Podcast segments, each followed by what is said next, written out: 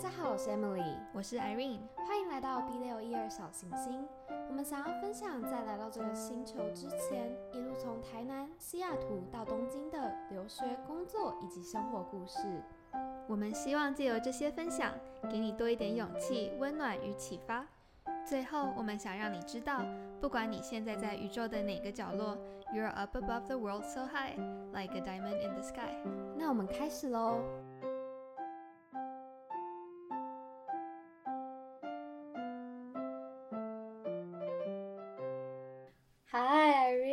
Hello Emily。哇，现在到我们这一季的最后倒数两集了，第二集。然后我们今天想要跟大家聊些什么呢？有点沉重的感觉。对啊，我觉得这两集真的有点像是我们的毕业典礼毕业结尾的感觉。嗯，因为这两集的 topic 都还蛮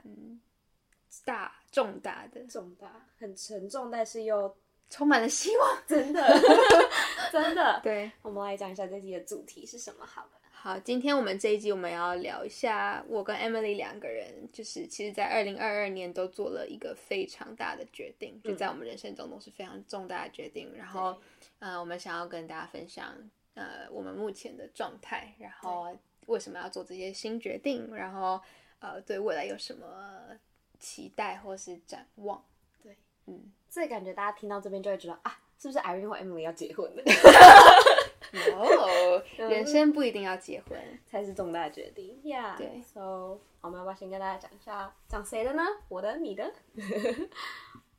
好，我先讲好了，因为我已经我已经在里面了。对你已经在里面，这倒是。对，就是如果有认识我的朋友，应该已经知道了。但是，呃，其实我今年呃四月的时候，我从 Amazon 呃不对，我今年三月的时候，我从 Amazon 离职。然后上一集已经有分享了，就是我在 Amazon 七年的旅程。对，然后我一离职，马上四月一号我就进入了下一个人生新阶段，就是我其实现在已经回去呃大学，然后重新再念一次。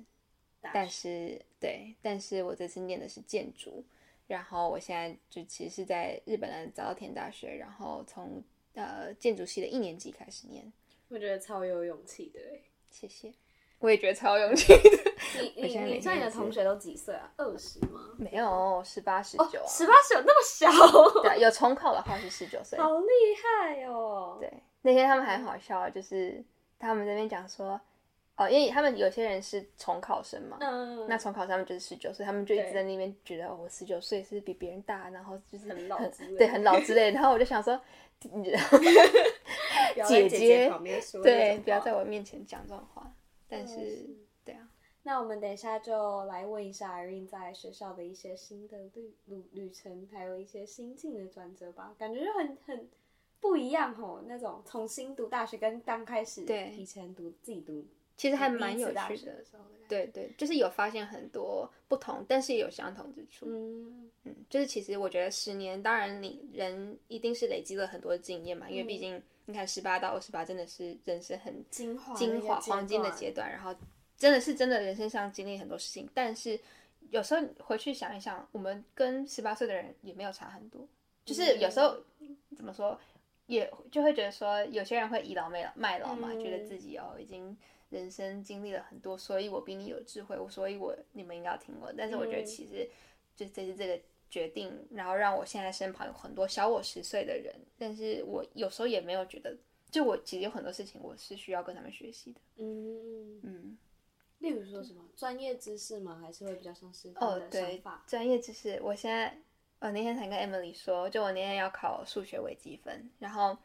它就是里面有一个算式是，就是以前最简单，国中的时候学嗯 x 等于二 a 分之负 b 加减根号 b 平方减 c a c。对然后我当时就是我，当然每个人都一定知道这个算式，但是我真的忘记了，嗯就是不会有人记得吧？对，就是我都忘记毕业之后什么到底是 b 平方还是什么 c 平方，然后我就在想说天啊，然后那边查，然后我查完之后，我就突然就有个想法，就觉得天哪，你看我们都会一直说什么中二生，中二生，拜托你搞不好人家中二生都比你更知道数学怎么算，真的，对啊。然后我现在就是每天就是在 deal with 我真的是国中、高中的时候学的那些嗯物理、化学、数学知识。你有没有回去看，会觉得你国中、高中好像是天才的感觉？有为什么会这些都可以背得起来，然后对一次掌管这么五六七科的考试，我现在真的觉得，其实连国中生都很厉害。嗯，就是你不要真的不要小看那些年轻人，他们真的读的书都比你多，真的真的是脑容量真的是超强大的，真的，而且是各个科目。对啊，各个科，我现在真的光几个，就我们现在才三四个科目我都已经觉得快快不行了。嗯，你能想象那时候什么国文、英文、数学，什么物理、化学啊，每天都要考，每天都要考一点点，然后每个成绩都要好，不然你就是不全面。然后你三年考机测的时候，或者是考学测的时候，全部都要会，全部都，而且是 detail 哪一年发生什么事情太厉害了很太崇拜过去的自己。对，所以我同学们非常的厉害，他们真的就是什么，上次我们最近一直在考试，然后就期中考，嗯然后他们就是考试之前就说，哦，我也没有怎么读啊，反正就看一看看一看，他说啊，你们怎么都会？对啊，姐姐熬夜还是一样考不好。没关系，姐姐姐姐还有别的长处。对，希望如此。对啊，那好，Emily，好，那我先分享好，然后大家再问多一点关于好的事情。就是我要离开东京了，耶！恭喜恭！喜然后下一个阶段我要搬去巴黎，Emily and，Paris，对，就是像那个影集一样影集一样被内转到巴黎。对，但是我主管没有怀孕。对，而且其实 Emily 那时候跟我讲就是这件事情的时候，其实一开始的契机是不是也是这部戏？就是一直很多人跟你讲这部戏，就是我觉得应该是在这一部戏之前，我就应该是我来日本的时候，我就告诉我自己说，我想要赶快的拿到永住，大概五年，我我算过，大概最快可能五年内可以拿到。拿完之后，我就想要去下一个地方，而且我个人会觉得说，在三十之前，我自己才还有那种勇气想要去一个新的地方，重新归零。然后我就觉得，那下一个地方要是哪里的话，想一想。美国也待过了，啊，就那样，就是美国很棒啦。但是就是亚洲也待过了，然后那不然就真的是台湾，可是台湾好像随时都可以回去，但是我也不排斥回去。那如果真的硬说要跳脱自己的舒适圈了，好像就只有欧洲吧。那在看欧洲想之后，就是想一下我自己的专业，我喜欢的 industry 就好像是跟消费者、消费财比较有关的。那里面还有我之前我嗯。就是我认识的阿姨们很喜欢红酒，就一直说，哎、你应该要去巴黎学红酒啊什么，所以我就可能从之前就有一直被耳濡目染，不小心就是有被灌输到法国这件事情。然后加上 Emily in Paris 出来，我就觉得 Oh my God，Paris is calling me，就是他真的需要我去的感觉。然后那时候开始就真的很想要去，但是说实在的，就是我自己觉得我没有到实际上付诸很多行动，因为我觉得它有点像是天方夜谭的感觉吧，就是就是不知道该怎么去那个地方，，我不知道该怎么去，除了读书以外，我不知道该怎么去。可是读书的话，我又会觉得好像又需要靠就是别人的力量才可能可以完成。例如说，我可能刚开始，说不定我学费可能可以自己付，但是就是生活费可能也可以自己 cover 什么，但是就是。这个 ROI 我不确定是不是我可以 hold 得住的，那可能我刚开始要请家人帮忙之类的。嗯但是我就觉得，就是不知道，就是我就觉得我接下来的人生我真的很想只靠我自己，嗯所以读书这以外，我还是很想要找很多 option。然后那时候也问过很多朋友，可是大家都跟我说，就是有点像跟东京一样，就是如果你不会 local 的语言的话，你刚开始不是在那边先读书的话，你很难找到一份工作。对，那你只能靠那一转。然后刚好我们公司就有这个机会，然后就很刚好的接线上了。对啊，我觉得 Emily 是真的很优秀，而且很勇敢，因为就是因为我记得像 Emily 去美国，当然她她英文可能也觉得还不错，嗯然后她也知道大概，而且美国那边其实华人也蛮多的。嗯然后来日本的话，因为 Emily 小时候她可能家里也是蛮就是有亲戚在日本，然后也蛮常来日本，所以她也算是比较熟悉的地方。但是你就是这这样的年纪，然后真的是重新归零，去到一个这么远，然后真的是语言语言不不知道通的地方，我觉得真的很厉害，真的很有勇气。我现在还是每天都很胆战心惊，就是我我现在我跟你讲，我每天在准备在读日文的时候，我都一直在想说，Irene 对法文，然后就想说、Irene 当时来东京是不是之前也是这种心境的，在过每一天，就是、虽然虽然我觉得亚洲对我们来说还是比较熟熟悉悉一点一点点，但是我觉得真的要去到一个。从就是你语言也不通的国家的时候，我觉得还是会莫名其莫名的有那些就是就是不不安的感觉在，因为你不知道什么时候什么事情会发生，对对这是已经是你完全无法预测的东西对。学校的话，好像多多少少可以预测，就是你就去一个地方交朋友。可是工作的那个心境就是你不知道从哪里交朋友起，或者是你不知道你工作的量会不会跟你现在是不一样的，然后工作的环境会是怎样，然后除了那个之外，你可能还有很多生活的拉里拉杂的小事情。对。然后你又是一个成年人了，所以你要对自己负责，就是没有不像学生的时候那么多人学校会帮你负责，对对对，那么多人可以就是伸出手来帮你，就是这个社会对你的 expectation 期待跟眼光就是完全不一样了，嗯，对啊，所以我现在还是就是每天胆战心惊的，就是对做就是开始在准备，可是。但是很多朋友知道我要去巴黎了之后，Irene 也是，然后就是开始介绍很多在以前去过巴黎的人，或者是现在正在巴黎的人给我认识。然后我觉得那个部分真的就是至少给了我很多定心丸吧，就是觉得就是虽然我们可能还不是朋友，但是至少你知道，如果你真的有什么事情要帮忙的时候，你可以大概可以找哪些人帮你这样。对对。所以我觉得其实像 Emily 讲的，就是资源其实很重要。对对，如果你真的要从零开始去一个地方，就是先找人问，然后我觉得全世界都会，如果你真的很想要的话，全世界对全世界都会联合起来帮你。我有一个朋友，他人超好的，他就是我就跟他说我要去巴黎，然后完全忘记他姐姐曾经去过巴黎，然后他就说我姐去过巴黎，然后他就帮我连他姐，然后他姐姐就帮我开一个 Excel sheet 跟我说美食可以吃哪边，然后有什么东西可以吃哪边，就全部从零帮我开始打，而不是他刚开始有的。然后我就觉得这很感动，就觉得嗯，就是真的，当你要做一件事情的时候，就是全世界好像真的都会联合起来帮你的感觉，就觉得很心暖暖的。对，对啊。总之，Emily 要去巴黎了。对，恭喜恭喜！真的。而且你记得我们那时候二月的时候，我们不是去我们之前的时候去迪士尼玩，然后我们要走出迪士尼的瞬间，你就说，你就正默默的跟我说了一句：“哎，我觉得你会去巴黎。如果你就是真的要去巴黎的话，我们再回来这里玩一次。”然后我说：“我好像说我们要住。”对，我们对我们要住那边。但是那时候我就，我那时候其实。我有时候都会觉得，说我身边的人都比我对我比我，就是对我比我自己对我自己有自有信心。就是那时候听到那个话，就会觉得说，哦，你们就是讲，就是例如说 Irene 也好，或者其他很多朋友也好，大家都那么看好我了，那我应该要更努力，应该要更真的，嗯，maybe 这个是我应该要做的事情，然后应该要更 push 我往那个路上前进，嗯嗯嗯，然后就我觉得就是就是反而旁边人给你的一些。鼓励吧，就对我来说是一个定心丸吧。就是哦，原来我应该要把我自己可以再捧得更高一点。我其实是可以 capable 的。然后我记得我那时候，就是我要转去巴黎之前，也是做了很多面试。然后可能面试之前，我就会很紧张。虽然其实我其实我知道我已经。可以准备的都准备了，真的剩下的就是看当天的气氛啊，然后还有可以临场临机应变什么东西。然后我也有 message Irene，然后有 message 其他朋友，就是跟他们说我 God 我好紧张之类的。然后大家都跟我几乎都说了一样的话，然后我也很感动。大家就是我就说就是 I I need luck 这样子，然后你们都跟我回答一样的话，都说。就是你其实不需要 luck，就是因为你有 skill，你其实已经准备好了。就是 beyond luck，就是其实 you are ready，所以你要就是 don't worry 的感觉。嗯嗯嗯。哇！但是那想要问 Emily，就是像你在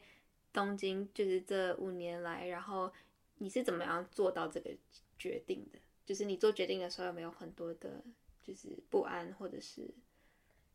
我觉得我最近。发现回去看我的一些日记的东西，我觉得有一件很神奇的事情是，而且我最近一直在帮，就是这本书 promote，就是有一本书叫做 Designing Your Life，然后对 Stanford 的那本书，然后我二零我二十四岁的时候吧，我朋友送我的那本，他就送我实体书，然后就真的认真读了一下，刚开始我就觉得啊这些东西都理所当然，bullshit 也不是 bullshit，就是 懂，就是大家都知道。然后只是我朋友就说，哎，我有把它真的写下来，我想要的 Plan A、Plan B、Plan C。然后那时候我刚好在正在转职，在换工作，然后我就想说，好吧，那我就写下来我的 Plan A、Plan B、Plan C。然后我的 Plan A 就是我现在正在走的路，一模一样。嗯。然后我就觉得，我现在回头看，我觉得就是很神奇又很不可思议。就是 Plan A 是他那时候是说，Plan A 就是写你最理想的人生，你想要怎样子，然后加上。不只是 career，就是你整个人生，你到底想要怎样？那 Plan B 就是一个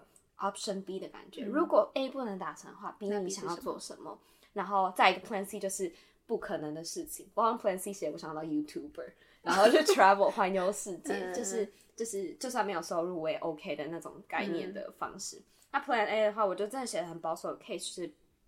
在我现在的公司两就是两年啊，然后加上要被 promote 拿到永驻，然后第三年我就想要去交换，然后我想要去欧洲，或者是我就是要找一个工作在欧洲，然后完全是一样，完全就是一样符合的。然后，所以我觉得可能就是你我自己的话是，我脑中已经有一个很强的意识告诉我自己说。这就是你想要走的路，所以我在做任何决定，或者是在就是找可能任何资料的时候，我都会有一个吸引力法则吧，可能会觉得慢慢一直朝着那一个方向去努力，去找哎我的 next step 是什么，然后可不可以 lead 我到那边。对哇，所以那本书就是真的是，如果你有，就是虽然你读的时候你会觉得啊，好像都是大家都知道的事情，可是你真的去做了那件那个 planning，然后你真的把它写下来之后，真的好像就是你的人生会默默的就是改变呢。对，往那个方向走，就是你可能自己也想要往那个方向走，对对。所以你会 push 你自己去找那个方向的东西。嗯嗯，然后对啊，因为那时候我其实有想，我也有一直很担心，我也跟 Irene 说，我真的很怕，如果就是交换如果不成功的话怎么办？所以其实我那时候也有在看，说有什么其他的方法可以去，就是欧洲工作啊，巴黎。我不是有跟你说我申请过一个联合国的东东。有吗？哦，真的吗？忘记讲吗？可能我我可能有讲，你可能忘记。嗯然后那时候我很生气，因为联合国那个好像是教科文组织吧，哦上面没有台湾，然后我就不知道怎么申请。然后、嗯对，可是因为那时候我觉得那是一个最简单的方式，是因为它不是用正常的 visa，哦，有就是你跟我讲过，你跟我讲过，对，不是正常的 visa，然后就没有台湾，然后反正总之，因为可能是因为国籍的关系，或者是其他的关系，也、也说不定，就是可能他们需要一些法文、啊，对对，然后反正最后就是没有下文啦，嗯对，就是对，但是我就觉得，好像那种就是，我觉得有时候，虽然这这件事情也不是谁可以解决，就是有时候就是很。我觉得当自己当台湾人很骄傲，我也没有想要换国籍，但是有时候就会觉得，有时候在国际上，嗯台湾人还是明明很多人很优秀，然后就是因为国际国际间的一些嗯关系，然后就没有办法得到很多机会。像我很多朋友，假如说日本人，他们就是很容易在国际组织工作，嗯，而且因为那个 visa 很好拿，然后国际组织给的薪水都超级高，嗯，对，然后就觉得哇，好开心哦，对。羡慕。但是我觉得还那可能也是给很多台湾人开了另一扇窗吧，因为你没有办法做这个，对啊 可能就逼你去找别的。对啊，对啊，对啊，对啊，所以我觉得，我觉得生命很多事情其实说不定，嗯、是命中注定的嘛。对当然也是，就是你要靠自己的努力啦。但是我觉得很多事情可能是已经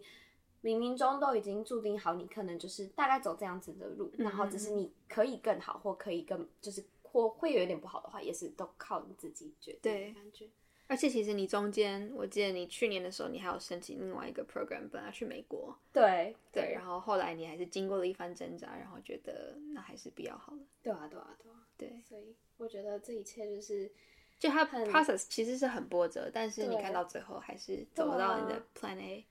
我觉得，而且其实那时候我本来有就是想要，本来想要去美国这件事情啊，我那时候有一直问我自己说，所以我要放弃我欧洲梦了吗？嗯，我有一直问自己，但是我也不是说看不到美国的那个的结局吧，我就觉得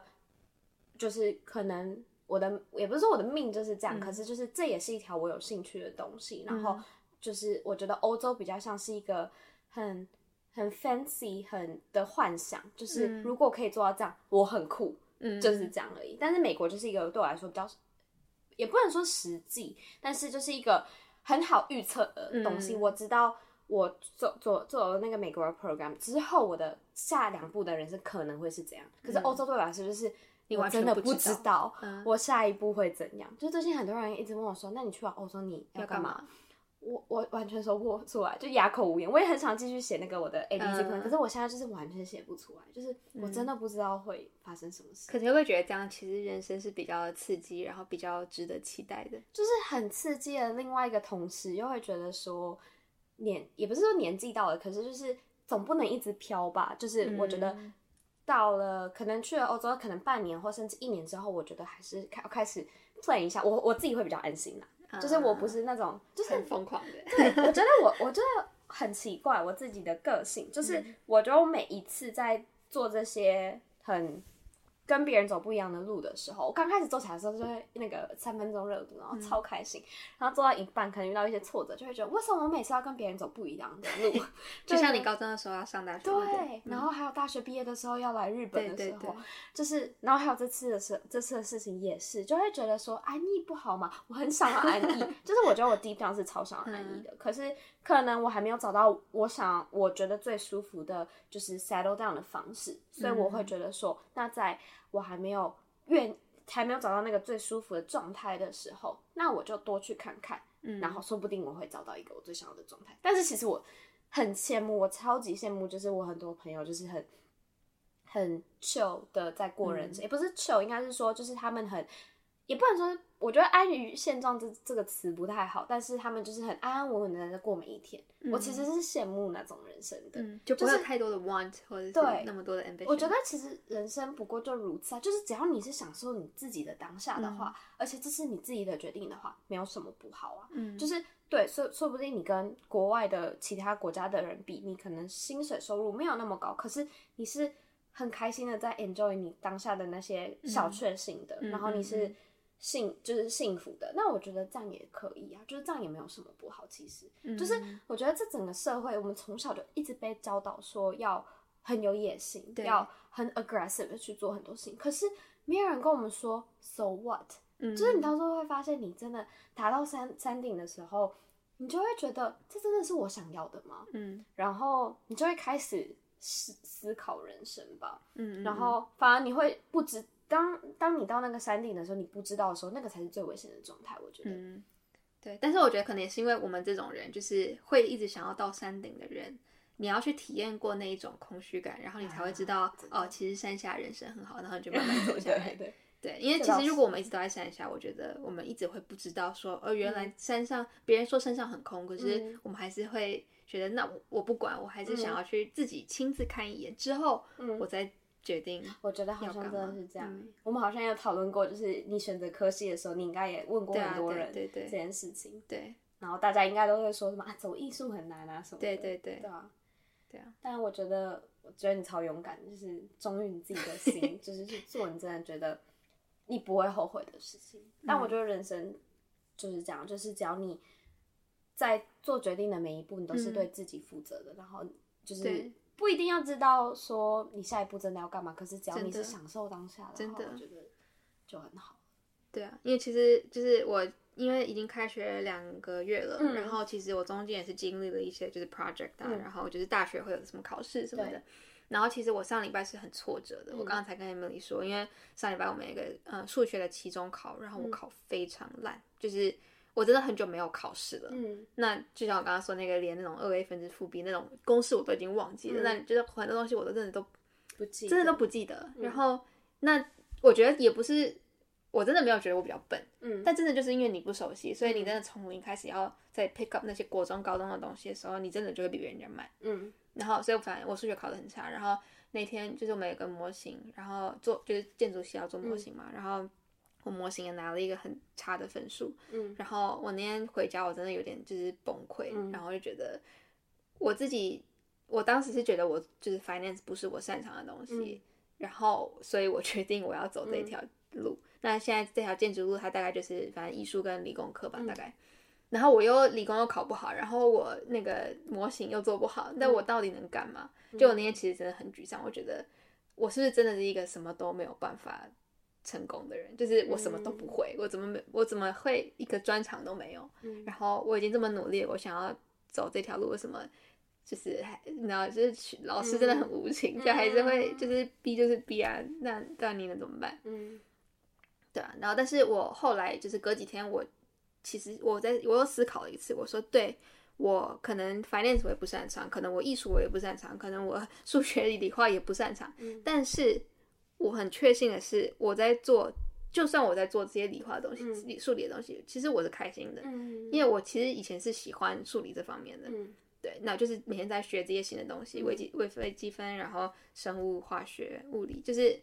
我以前我以前就是比较享受学这些东西，那我现在又重新学，其实所以我其实是开心的，然后学艺术，那我那就不用说了，我当然做的过程我是开心的，对，对，所以那虽然说我做的不好，成绩一样，假如说我 finance 也是 B，那我艺术跟数理也是 B，同样我都做不好，但是至少现在这条路我选的是我做的过程中是开心的，开心，我就觉得哦，那这样其实我就已经比我以前有进步，有进步了。嗯嗯，就是我以前反正做不好，可是我也不开心。嗯，对啊，那我现在至少说，虽然这个做不好，可是至少我是开心的。那那又如何呢？真的，对啊就就是这样子安慰自己。我懂，我懂，完全懂。哎，我那天也是，就我上个礼拜也是工作，就是很崩溃，遇到很就是很崩溃的 team 的时候，然后我就跟我弟说，哎，我真的不知道，我觉得这这不是我不是适合我的业界，然后就说，哎、你不是要去巴黎？我说。对啊，所以 就是因为巴黎是我想要去的地方，所以我愿意努力。就最近已经到了一种，啊，我觉得好像可以退休的感觉，对吧？但是我觉得真的是，就是至少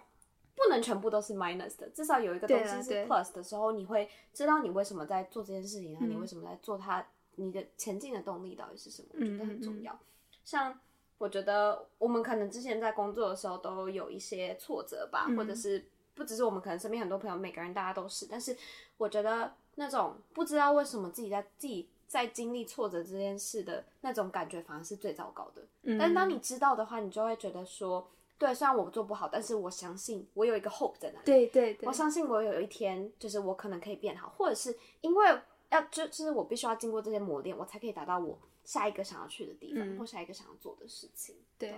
我那天就是也是发现，就是我回来上学之后，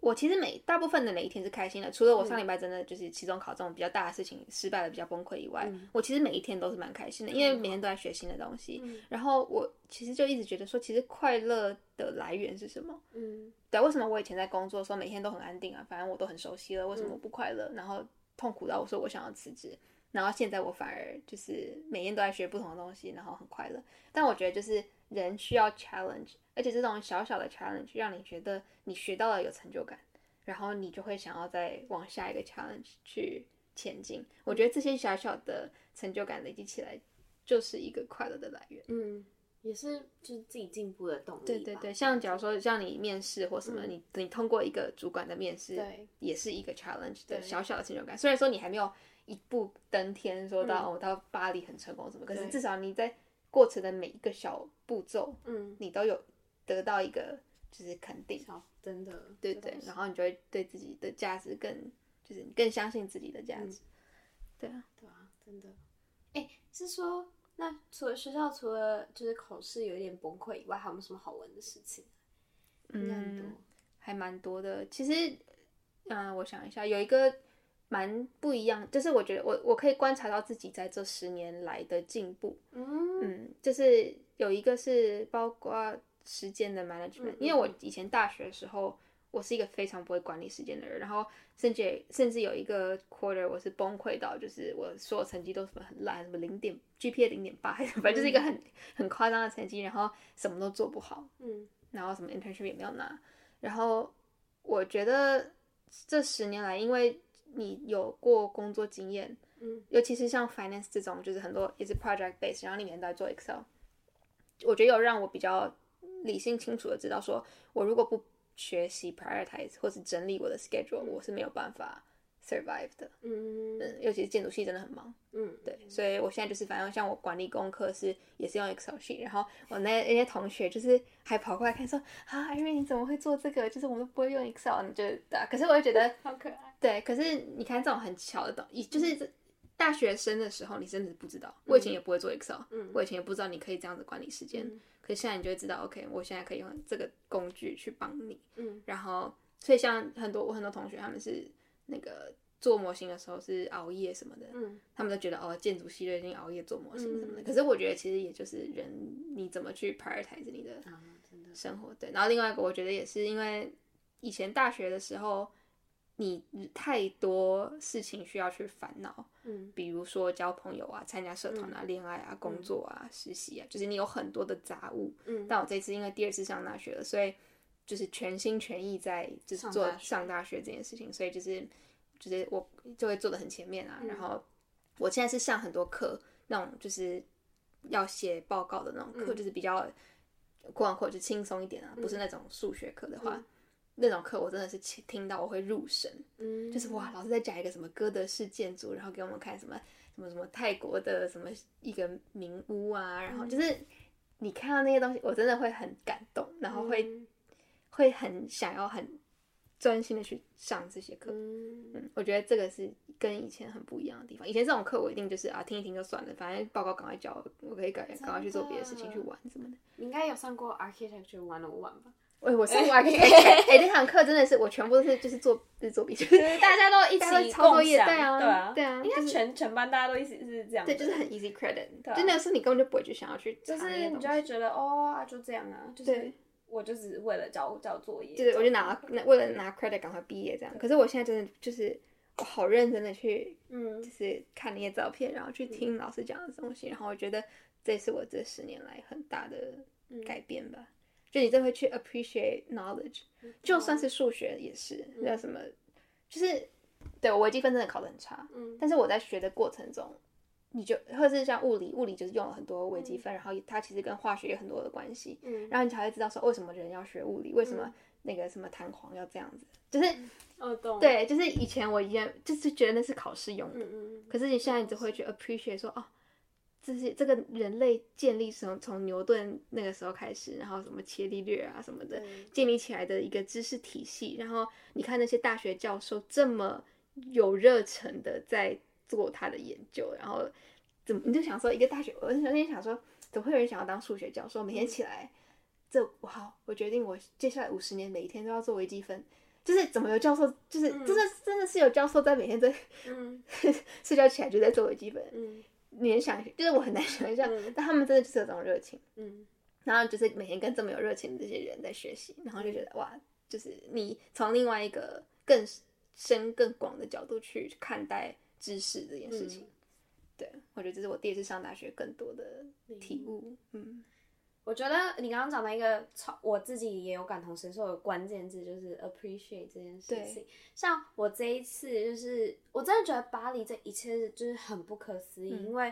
我几乎每一次面试我都被问说你会讲法文吗？嗯然后我就说不会，但是我正在学习。然后因为我其实很知道，就是在那之前，我其实也问过很多朋友，就是大家都说你不会讲法文，你根本在法国。尤其像我们这种做顾问的，就是语言就是我们最大的工具，我们需要跟客人沟通，他们到底要什么。嗯然后就是我也没有说比别人厉害，就是如果我今天是一个 manager 的话，好，那可能我可以 lead 什么 case，可是我就是一个小人物，就是他凭什么要就是收我的感觉？虽然呀，我会讲英文，我会讲日文，可是他真的有需要吗？他们那边可能也很多那种人才，所以我真的就是很 appreciate 任何给我这个机会的人，然后。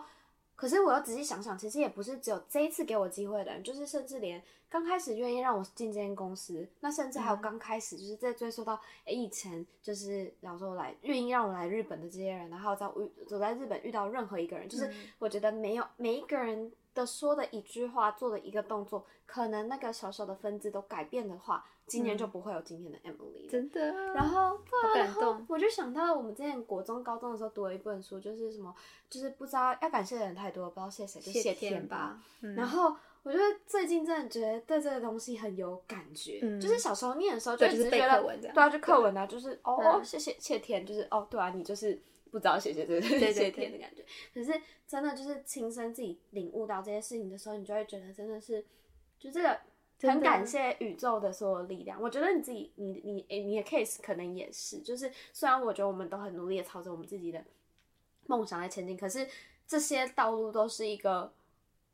大学二十几岁的 Irene 跟 Emily 不会想到，他们今天可能会做出这样的事情的。例如说，你会来日本，如果不是因为那个契机来日本，我觉得你现在不一定会走上这个建筑这条路。对对啊，然后我觉得我也是，就是如果真的不是日本，或甚至不是我那时候决定哦，我真的想要觉得要换工作，然后做这些决定的话，我觉得我现在可能也不会有巴黎这条路。嗯嗯嗯嗯，就觉得人生真是很不可思很奇妙。对，而且我觉得像你刚刚说，真的是就是这一路上真的太多人要感谢，真的，而且有时候我觉得也，我觉得每个人都真的要相信自己在做的事情真的是有价值的，无论你觉得你在做的事情多么的无聊，或者是琐碎，或是一般，嗯，其实都不一般。对啊，嗯，就其实像我男朋友，我就是他他自己是一个 freelancer，嗯然后他是做呃跟影像，就电影，他是想要当导演的。那他自己当然也要倒一些东西。然后我其实一他每次都一直跟我觉得，就是跟我说，你看我现在已经这个年纪，你都还在 freelance，然后就是他的同学啊、同才都已经就是强头系列，就是大家都已经在很就已经三十几岁了，都已经有一点事业小有小有成这样子。然后他在这边不太知道在干嘛。可是我真的就是因为他这么勇敢在生活着，然后在朝着他的梦想努力，然后我就会觉得我也可以。就是他这一既然有人都既然有人都已经这样证明给我看了，那我是不是也是就 inspire 到我了？然后我是不是也可以这样子？然后我就觉得，对啊，你很多时候你会觉得你自己只是在做一件很普通的事情，但其实不是。然后像我这次就是选就是走了建筑这条路之后，我因为我对建筑其实一开始是没有什么知识，对，没有什么概念，我不太知道这个业界怎么样什么的，然后。就是我有一些朋友，他是做室内设计的，然后就是他就我们以前就只因为我们以前就只是一般的朋友，所以就是聊一般的事情。可是自从我们两个就是在建筑跟室内设计这一块有聊到一起的之后，就是每次他们都会带我去看展览啊，然后跟我分享很多很多业界的故事或者他以前的经历，然后就是他们现在有热情的事情是什么，然后他们现在关注的东西是什么，然后我就会觉得就是。对他们来讲，这都是他们的日常嘛。嗯。但是对我来讲很不一般，就是每一件事情都是新的，每件事情都对我来说是很有启发，很对，很新的。然后我觉得很 appreciate 这些，就是给我很多养分的人。虽然你们都，他们可能都觉得我没有在干嘛，嗯，但他们真的都是帮我很多很多。对，或者包括我只是问一些，就是呃，就自己开业的建筑师，然后那就是你觉得要上哪个学校比较好啊？什么什么，就是。他们每次，他们也都很热情的，就是跟我讲这些事情。对啊，完全懂。嗯，对啊，像我那天在刚好做工作的时候，就是看了一些建筑系的东西，建筑建筑有关的是产业的东西，然后就看到，就觉得哇，原来艾米现在在学这个，他以后要做这个，然后就觉得就是真的是隔行如隔山，然后就是每一个。认真在为了自己的梦想，或认真在为了自己眼前事情在奋斗的人，都是真的很值得去敬佩的。嗯嗯，对啊，就更加有那种感觉，对啊，嗯，呀，所以好期待你接下来的蜕变哦。还有，我我的我的结果可能会比较快出来，我就是去交换个一点五年，然后我就大概需要有下一个答案，留或不留，那个什么留下来或我跟你走那种感觉。然后你你应该多少四年吧？是吗？大学？呃，大学对啊，呃，大学加研究所可能要到五六年。哇，对啊。但是我其实你问我未未来要干嘛，我其实也还没有一个很确切答案，因为我觉得我也才在这个产业才 两三个月，我真的还没有知道太多。嗯，对啊。但是我觉得经过我们这些就是已经有一些工作人生经验的洗礼之后，我其实没有觉得这么有这么强的必要说。你一定要知道你要干嘛，就我我们很清楚知道我们做这个决定的理由是什么，嗯。嗯，所以我觉得已经不会像以前就是小时候汲汲营营，就是哦，因为别人别人都进这个公司，所以我要进这个公司，因为别人都干嘛我要干嘛，就是我觉得已经不会不会这么急了，对。对不对？就是你会比较有一点自己的 pace，然后你知道自己的 wants needs，然后要跟不要，真的。对，其实我觉得这这是我们两个，我觉得我们在二十后端做这个这么重大的决定，也是比较有信心的原原因，是因为我们都已经经历过了很多。然后我觉得还有一件事情，就是小时候的我们都会以为二十几岁，例如二七八岁的这些大人们，应该大家都是很就是知道自己在干嘛的。可是自己到了这个年纪之后，跟很多身边朋友讲聊天之后，发现哎。大家都不知道，然后可能在跟更老的人聊天的时候，就发现其实大家真的在这个年纪都不知道，然后你就会觉得人生好像就不过如此，就是走一步，也不是走一步算一步，可是就走一步，开始在想下一步。对。然后只是因为，呃，你跟聊你聊天的对象比较年轻一点的话，他这样会觉得哦，你真的走在他很前面。但是其实我觉得每个人都是在走在梦想的路上，一直在 figure out 自己下一步在干嘛的，所以就会就会觉得。好像没有那个很急的必要了，就是对，好像我也没有输别人很多，然后就算输了又没有关系，每个人的 pace 本来就不一样了。我觉得比较可以去接受这件事情，对啊，因为小时候，而且我觉得小时候可能标准比较单一吧。对，越小的时候你当然就是考一百分，就是或者进这个学校就这样，或者是进这个公司怎么样，或者年薪怎样就这样。可是我觉得我们现在已经看过很多，所以已经知道说那些社会标准不应该不会来框架到我们。对，嗯，而且像你刚刚说，我觉得其实就算你是七八十岁，我觉得你还是有很多人生功课要做啊。对啊，对啊，那当你的朋友一个一个老去，一个一个走，你一个人要面对孤独，面对就是未来的事情，对啊，你要怎么去接受？我觉得那都是每一个人生阶段，到就算到你七八十岁、九十岁，我觉得都还是有很多功课要做的，就也你也不会完全 figure out life。真的，我觉得我最近还有就是在想这些，就是自己做的这些决定的时候，我发现我很感谢我们，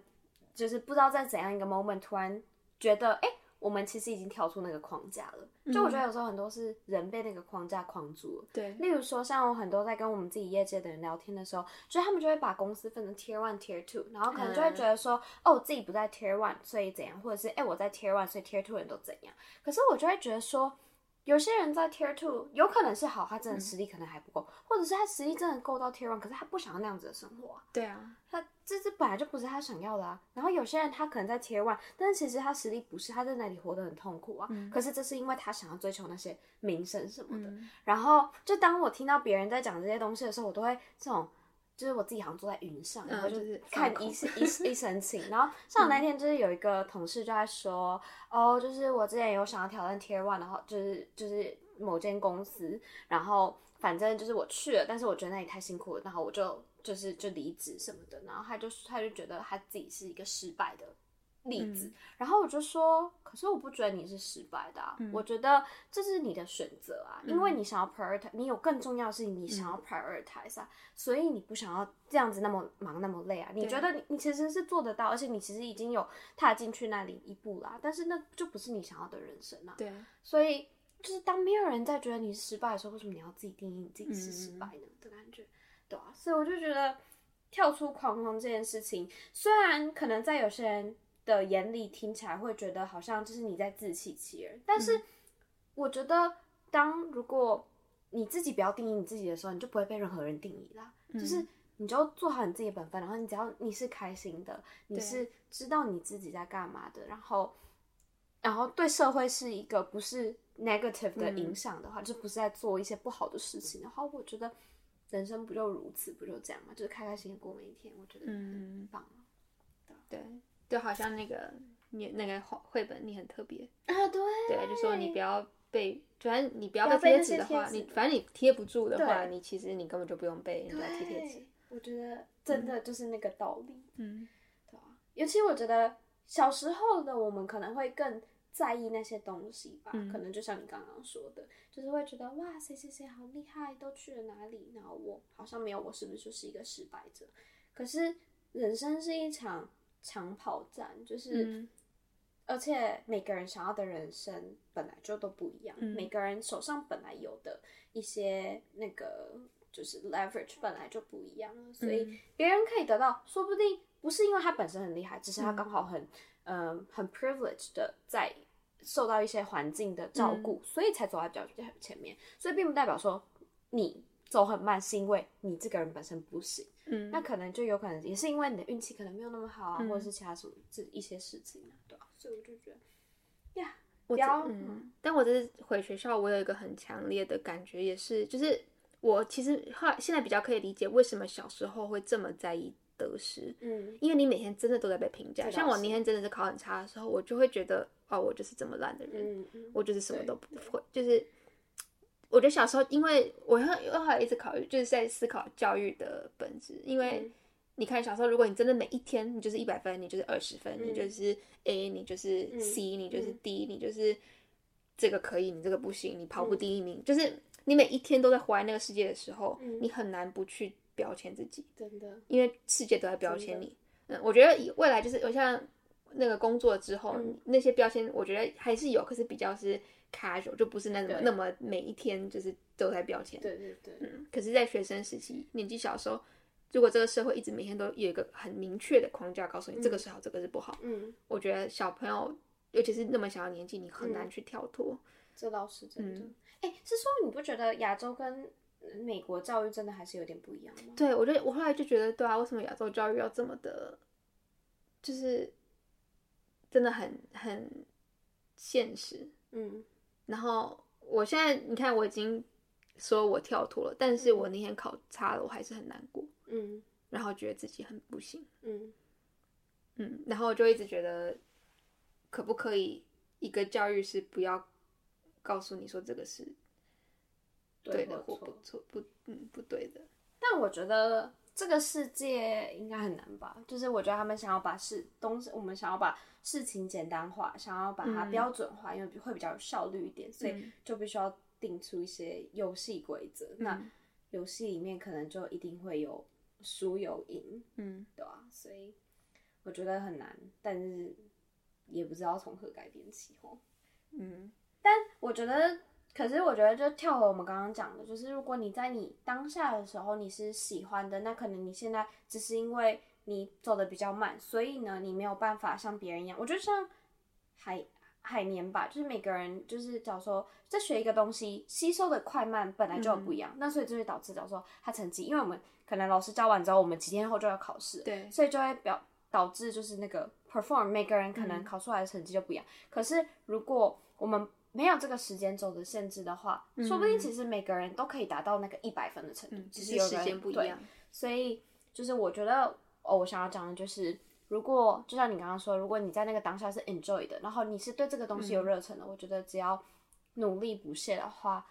慢慢走，你还是可以走得到你的终点的。嗯对啊，对啊，所以我觉得其实这我如果真的是可以跟小朋友的小时候的我讲嗯话，我会觉得像我那天考很差，可是我后来也是像 Emily 讲，就是至少我知道我过程学习的过程我是开心的，嗯在做这些东西的时候我是开心的，那就好了。其实，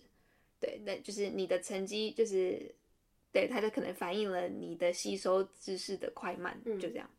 对啊，嗯，doesn't matter。对啊，那个就是它，它不定义你是谁。嗯，真的。可是像像我觉得我们的业界就是像咨询公司，他们就是很喜欢，尤其做战略，就是他们只收精英。嗯虽然我不觉得，我也不知道为什么会进来，就是 imposter syndrome 是。然后他们只收精英，所以每一个人都觉得自己是最聪明的人。嗯所以他很多人跟你讲话的时候，尤其假如说你辈分比较高一点，大家就会觉得自己可能需要一点贡献。嗯当然，他们逻辑可能思考更缜密一点，他们看过很多 case，可是他们就会一直要 challenge 你的思考的方式。嗯所以我觉得这就变成一个，也不是说循环，可是就变成一个日本人叫 kuse，就是那种洁癖的那种感觉，就是我会觉得说我需要 comments 你做的东西，我需要去。不能说是逼问，可是他们可能讲话的方式比较咄咄逼人，因为他们讲话都大家都这么快，更快。然后就是这种方式去问你说为什么你会这样想。然后当然你有时候就会觉得你需要反应时间去想的时候，你讲不出来，人家然后你就会觉得，哎、人家会不会觉得我很笨？嗯然后所以这个业界就是一直变成这种 loop。然后所以其实很多人在咨询界，尤其在日本，就是很多人会因为被这样子一直心灵上的折磨，就会觉得自己本来很聪明的进来，可是为什么到这里变得像对笨蛋一样去对待，然后就是可能会被说你都没有，就是都没有动脑在想哦，或者是你怎么嗯。怎么做这样之类的，被有一点人格贬低，然后所以大家就会因为忧郁症而受洗。就是嗯。真的是业界不是也不是传说，就是就是真实嗯。发生的事情，对啊。然后大家就会休息两个月、两三个月，然后真的是 mental 嗯整个就是完全不行的这样子。嗯对所以我觉得，对我觉得不管在哪一个环境，可能就是都还是多多少少会有一些类似像这样子的小挫折嘛。所以就是你怎么的去对待你的挫折对待你的挫折，然后还有就是我我那一天自己就是怎么讲，在工作的时候遇到类似像那样的前辈的时候，我就觉得。以后如果我有小孩的话，我一定他成绩不好没有关系，但是我一定要培养他很高很高的心理素素质。嗯因为我那天就是他跟我讲了一些话的时候，我觉得，哎、幸好他是跟我讲，哎，我觉得他如果跟一般的人讲，那那个人可能隔天就 mental 就 就是完全会不行之类的、哎、就是我就觉得，哎、他对我讲，我反而就是完全没有往心里去，嗯然后我就觉得哇，好厉害之类的。然后我就觉得，哎、真的以后如果我真的有小孩，要养小孩的话，培养一个小孩的心理素质是一件很重要的事情，因为耐挫力，对，就是这样会变成说，就是只要他不怕被别人定义的话，他会对于他自己想要前进的目标很勇敢，嗯。因为他会知道他在做对的事情。嗯。可能别人否定他，别人觉得他现在做的事情，嗯，不是正常，或者是不是有有一点慢之类，但是他很清楚的知道为什么他在做这件事情。嗯所以就不会受就是挫折。嗯嗯，所以我觉得男友，我觉得他应该是心理素质很高的那种人。我觉得是，而且我觉得其实业界也是啊，很嗯多业界像。像他们业界就很多那些演员啊，嗯演员的受挫那个每一天，你都要接受接到多少失败的那个讯息，嗯不管你多漂亮、多会演戏，都嗯对啊，就是每天都是 rejection rejection，我觉得那种心理压力更大。嗯对啊，然后我我其实那天我跟我男朋友聊天的时候，他也是突然讲到说，哎，以后如果我们小孩就是是因为他是混血儿，嗯或者是就是 half，然后就在日本被歧视怎么办？嗯然后我记得我很久以前有读过一个文章，然后是一个呃黑人爸爸，然后他、嗯应该是老婆是日本人，然后小孩就是黑人跟日本人的嗯 half、美国人，对。然后那个时候他就讲到说，小孩子在学校有被欺负，嗯就是因为他是半个黑人这样。然后那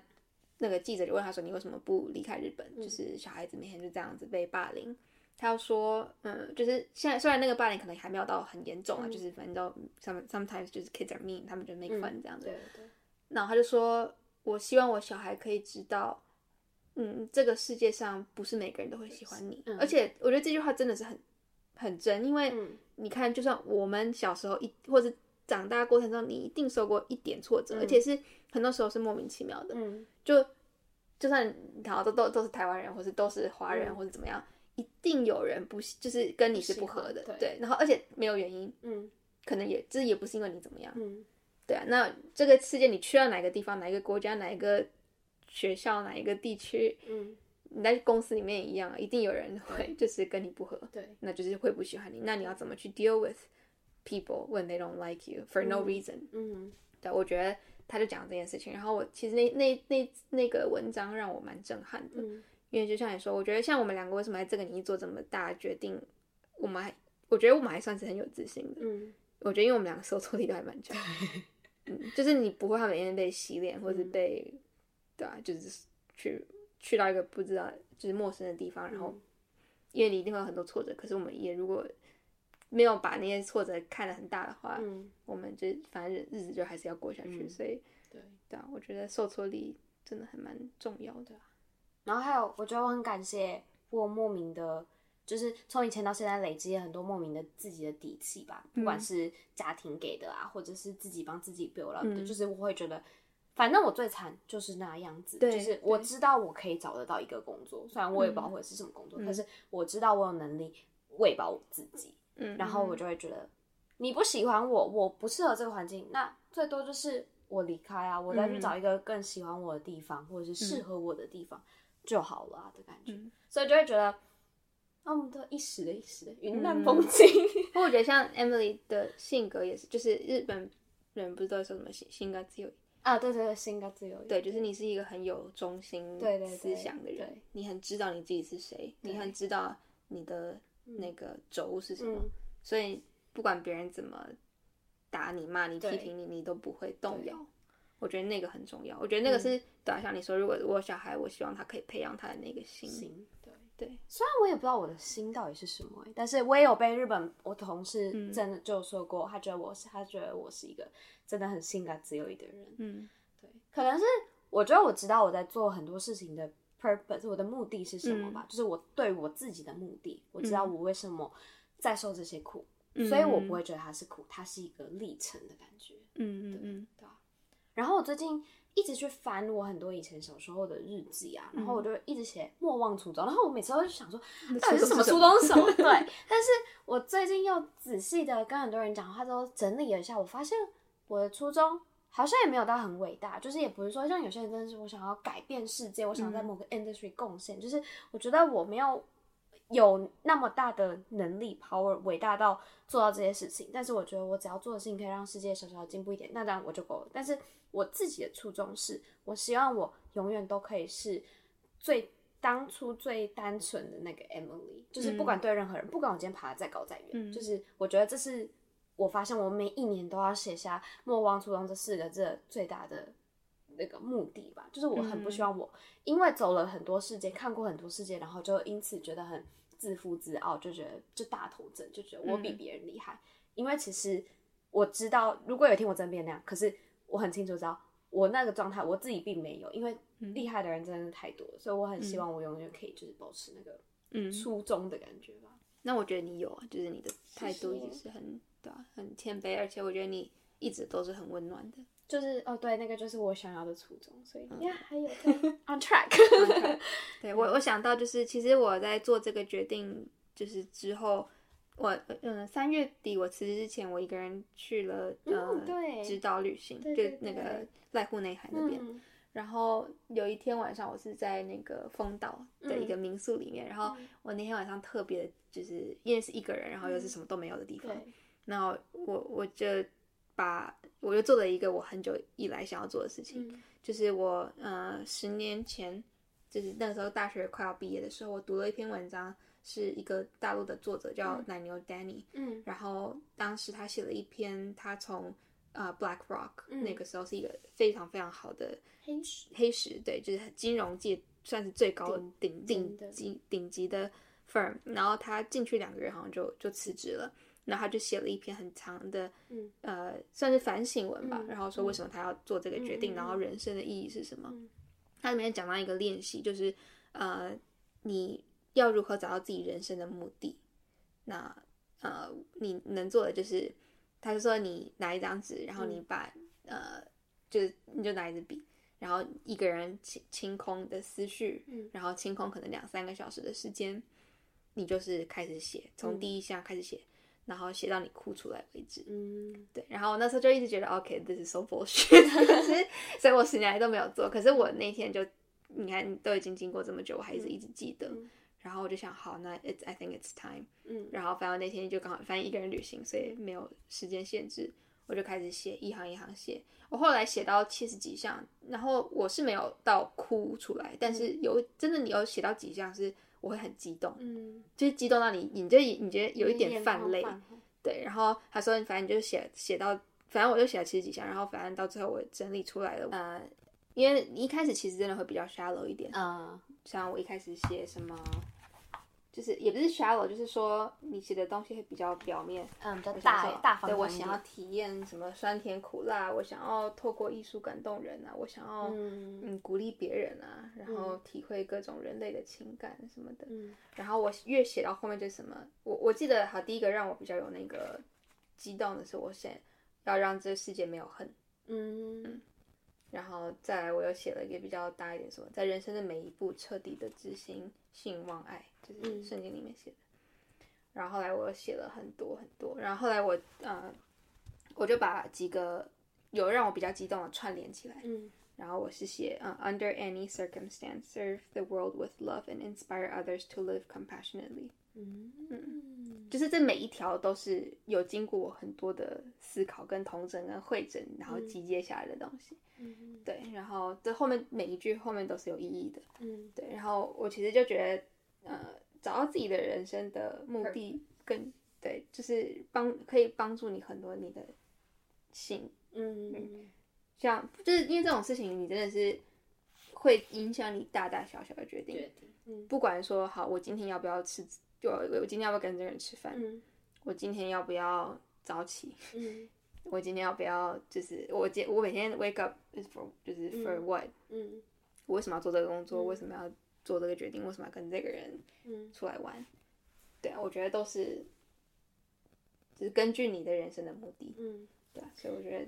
如果有这个目的的话，反而你做什么大小决定，你都会有一个很知道你自己是谁，嗯。你就不会害怕。嗯，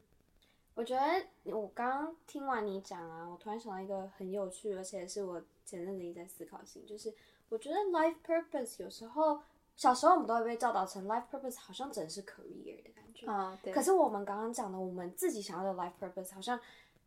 就是一个比较像是我们想要成为怎样的人，人，嗯然后我觉得这件事情才是最根本最重要的，嗯，就是就是就像你说的，会定义就是你做的每一件大小事情，甚至你的 career 也是会跟着这个东西来的。对，然后我不知道，我就会觉得，像以前别人问我说你的 life purpose，的时候我就会很不好意思，讲不出来，我就会觉得说，嗯，我好像没那么伟大的感觉。嗯可是就是就是跟 career 来讲的话，我就只是想要。嗯，可以有安养安稳的生活啊，或者住在我喜欢的城市之类。然后我就会觉得别人会不会觉得我我的想法很浅啊，或者是我都没有想要做一些大事。但我后来长大一点，就会觉得说，就是有些人可能真的很 career oriented，然后他们真的有很他们，就像你说的讲说教授，他们就真的很想要因为每天做数学做微积分对对对对对，那可能就是他的 purpose。所以我觉得每个人的 purpose 本来就不一样，可以在不同领域，或者是整个是甚至是人生的大方向性。嗯所以我觉得这种事情就是，只要你很坚信你自己的 purpose 是什么，那就是那个了。嗯，对，不用被别人影响，说他只能是 A 或只能是 B。对，嗯，就听完就觉得很感动。大家如果不知道自己的 purpose，的人可以像 Irene 一样开始写，写一个一个写下来，然后把 connect all the dots together。对对对，就把你觉得你写下来比较激动的一些句子，你可以把它组合起来，嗯，然后你会你会非常非常清楚你的每一个字后面的意义是什么，对，嗯，因为你都想过了。嗯嗯，好，这集好开心又沉重，我觉得我们最后聊的有点太 deep 了，好深奥。但是就是主要 key takeaway 就想要告诉大家，我觉得就是在做决定的那一刻，只要你相信这是对的事情的话，就是不要被别人定义。对，不要被别人定义，然后就往前做就好了。因为没有人可以定义你自你，只有你自己可以定义你自己，所以就是不要管别人讲什么，就是 just do it。Just do it。好，加油好！大家加油！好，那我们最后下一集见喽，好拜拜拜拜。